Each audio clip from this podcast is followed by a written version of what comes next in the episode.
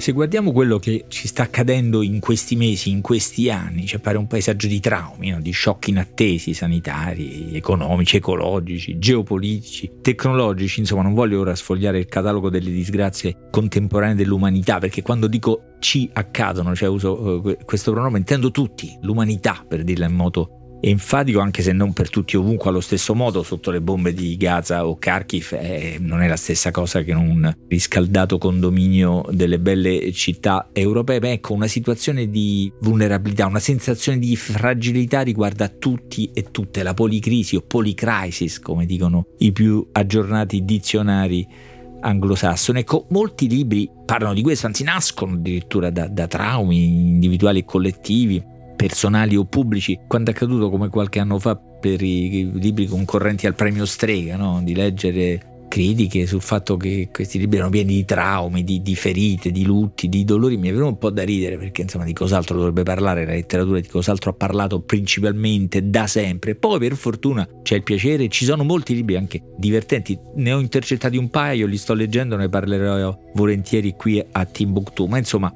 oggi capire qualcosa attraverso i libri anche di queste ferite profonde e del modo di elaborarle. Ho cercato un libro che in qualche modo affrontasse il tema di figure traumatizzate dai eventi della vita, con personaggi diciamo traumatizzati e che magari oso immaginare, non dico la guarigione o il superamento, ma qualcosa che va oltre. Immagina forme di convivenza individuale e anche collettiva con il trauma. Prendiamo un libro e leggiamo.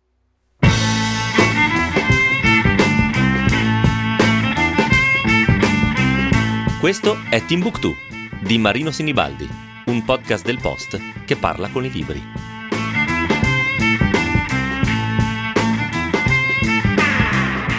Durante questi pochi secondi di sigla, dunque grazie sempre a Frank Zappa, mi è venuta un'illuminazione che adesso cerco di descrivervi. Penso che leggere un libro eh, dove accadono cose molto traumatiche è come usare un simulatore di volo, deve averlo detto qualcuno, un libro adesso non ho il tempo di cercare, deve averlo usato qualcuno, qualcun altro questa immagine, perché tra i tanti tentativi di spiegare perché l'uomo, l'umanità si è inventata delle storie, ha sempre avuto bisogno del racconto, c'è chi ha detto che noi leggiamo, ascoltiamo storie come una specie di laboratorio dove viviamo cose che accadono ad altri, no? ci misuriamo con le ferite, le responsabilità, il dolore senza provarli veramente e magari impariamo, non dico a dominarli o a superarli, ma a conviverci. No? Oggi come con il simulatore di volo il pilota impara a decollare e atterrare senza rischio, e noi tutti, perché pochi sono i piloti e molti invece i viaggiatori. Noi speriamo fortemente che questo addestramento serva, che funzioni. Ecco, non credo che diminuisca il ruolo, il valore della letteratura, il senso della letteratura, diciamo pure della lettura, attribuirle questa funzione come una specie di addestramento alla vita. Anzi, mi sembra un ruolo impegnativo e prezioso come, come pochi forse la, la, frase addestramento alla vita, la, la, locuzione addestramento alla vita è un po', un po sbrigativa, eh, ma alla fine è meglio questo che non l'ipocrisia, no? Io penso sempre che quando leggiamo un libro inevitabilmente, irresistibilmente ci immedesimiamo, no? Eh, sperimentiamo qualcosa. Questi ragionamenti mi sono venuti in mente, tornati in mente, leggendo l'ultimo romanzo di Silvia Avallone, che è una delle più note scrittrici italiane, col suo debutto Acciaio e molti altri libri dopo. Stavo per dire anco, eh, giovane ancora giovane, ma a parte la futilità della definizione, vedo che è nata nel 1984 e dunque ha compiuto, sta per compiere i fatali 40 anni.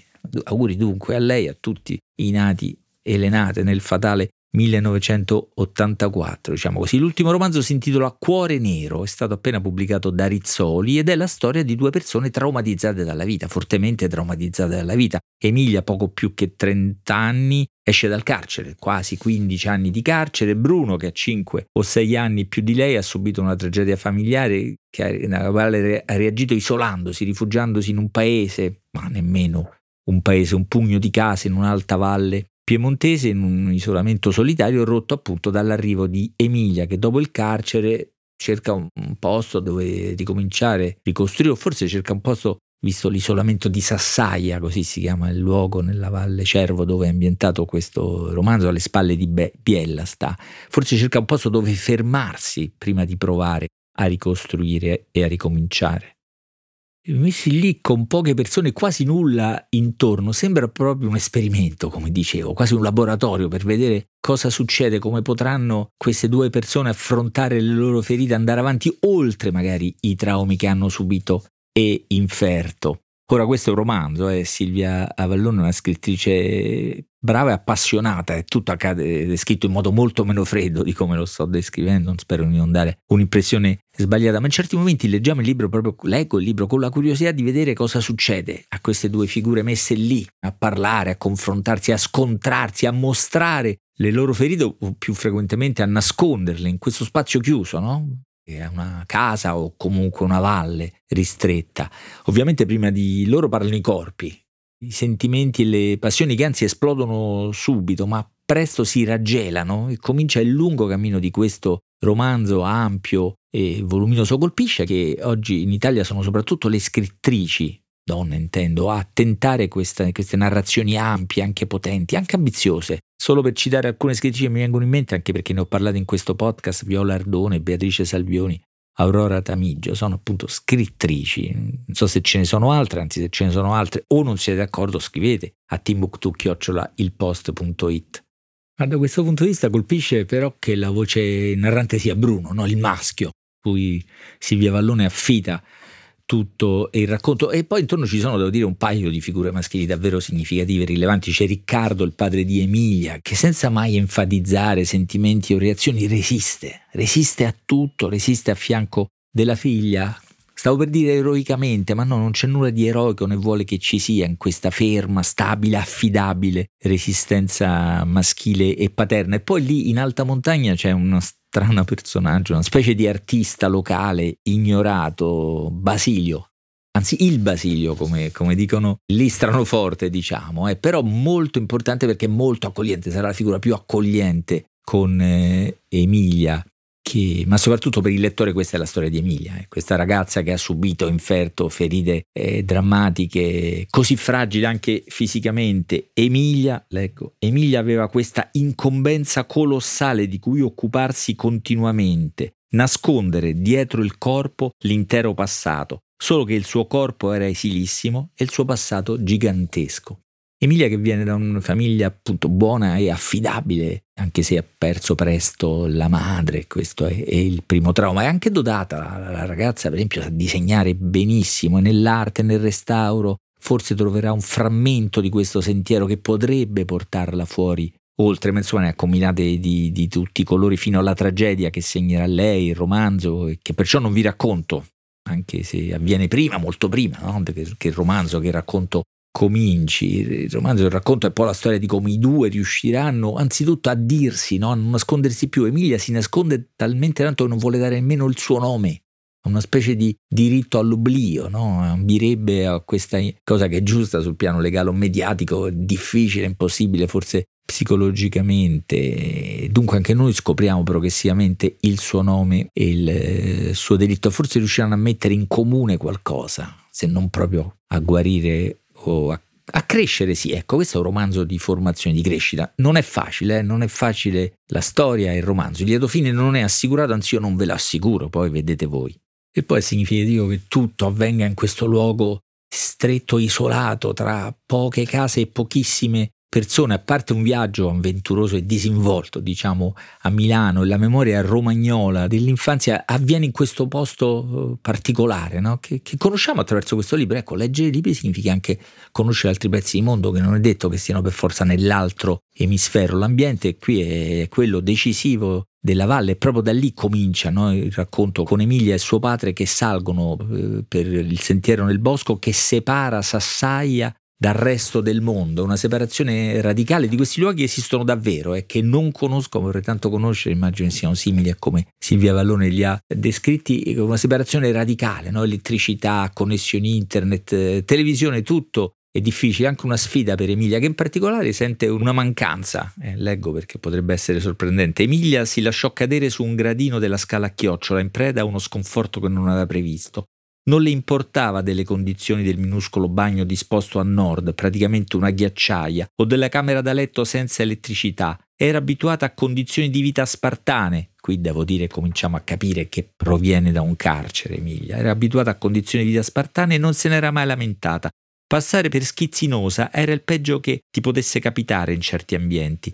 Non aveva mai piantato grane per una comodità in più, ma la televisione non era una comunità, era una salvezza, la scialuppa in grado di tenerti a galla quando la tensione saliva, le voci pure e poi le mani, quando imperversava la depressione e ti trascinava giù senza fondo, questa è l'immagine taumaturgica della televisione. Questo è anche un libro quindi su questo mondo, su questi spazi, non cupi, ma duri, duri, rudi, fino all'asprezza, no? tutto va risparmiato, energie, risorse, forse sicuramente anche i sentimenti, tutto è essenziale, scarno, necessario, obbligato, però tutto è anche semplice. Forse è questo lo spazio che cercava Emilia, forse è questo lo spazio che cercava Silvia Avallone, forse anche indicarci dei modi di vita, dei modelli, dei ritmi diversi, degli spazi, diciamo, che sono vicini a noi ma che sentiamo poco, conosciamo poco.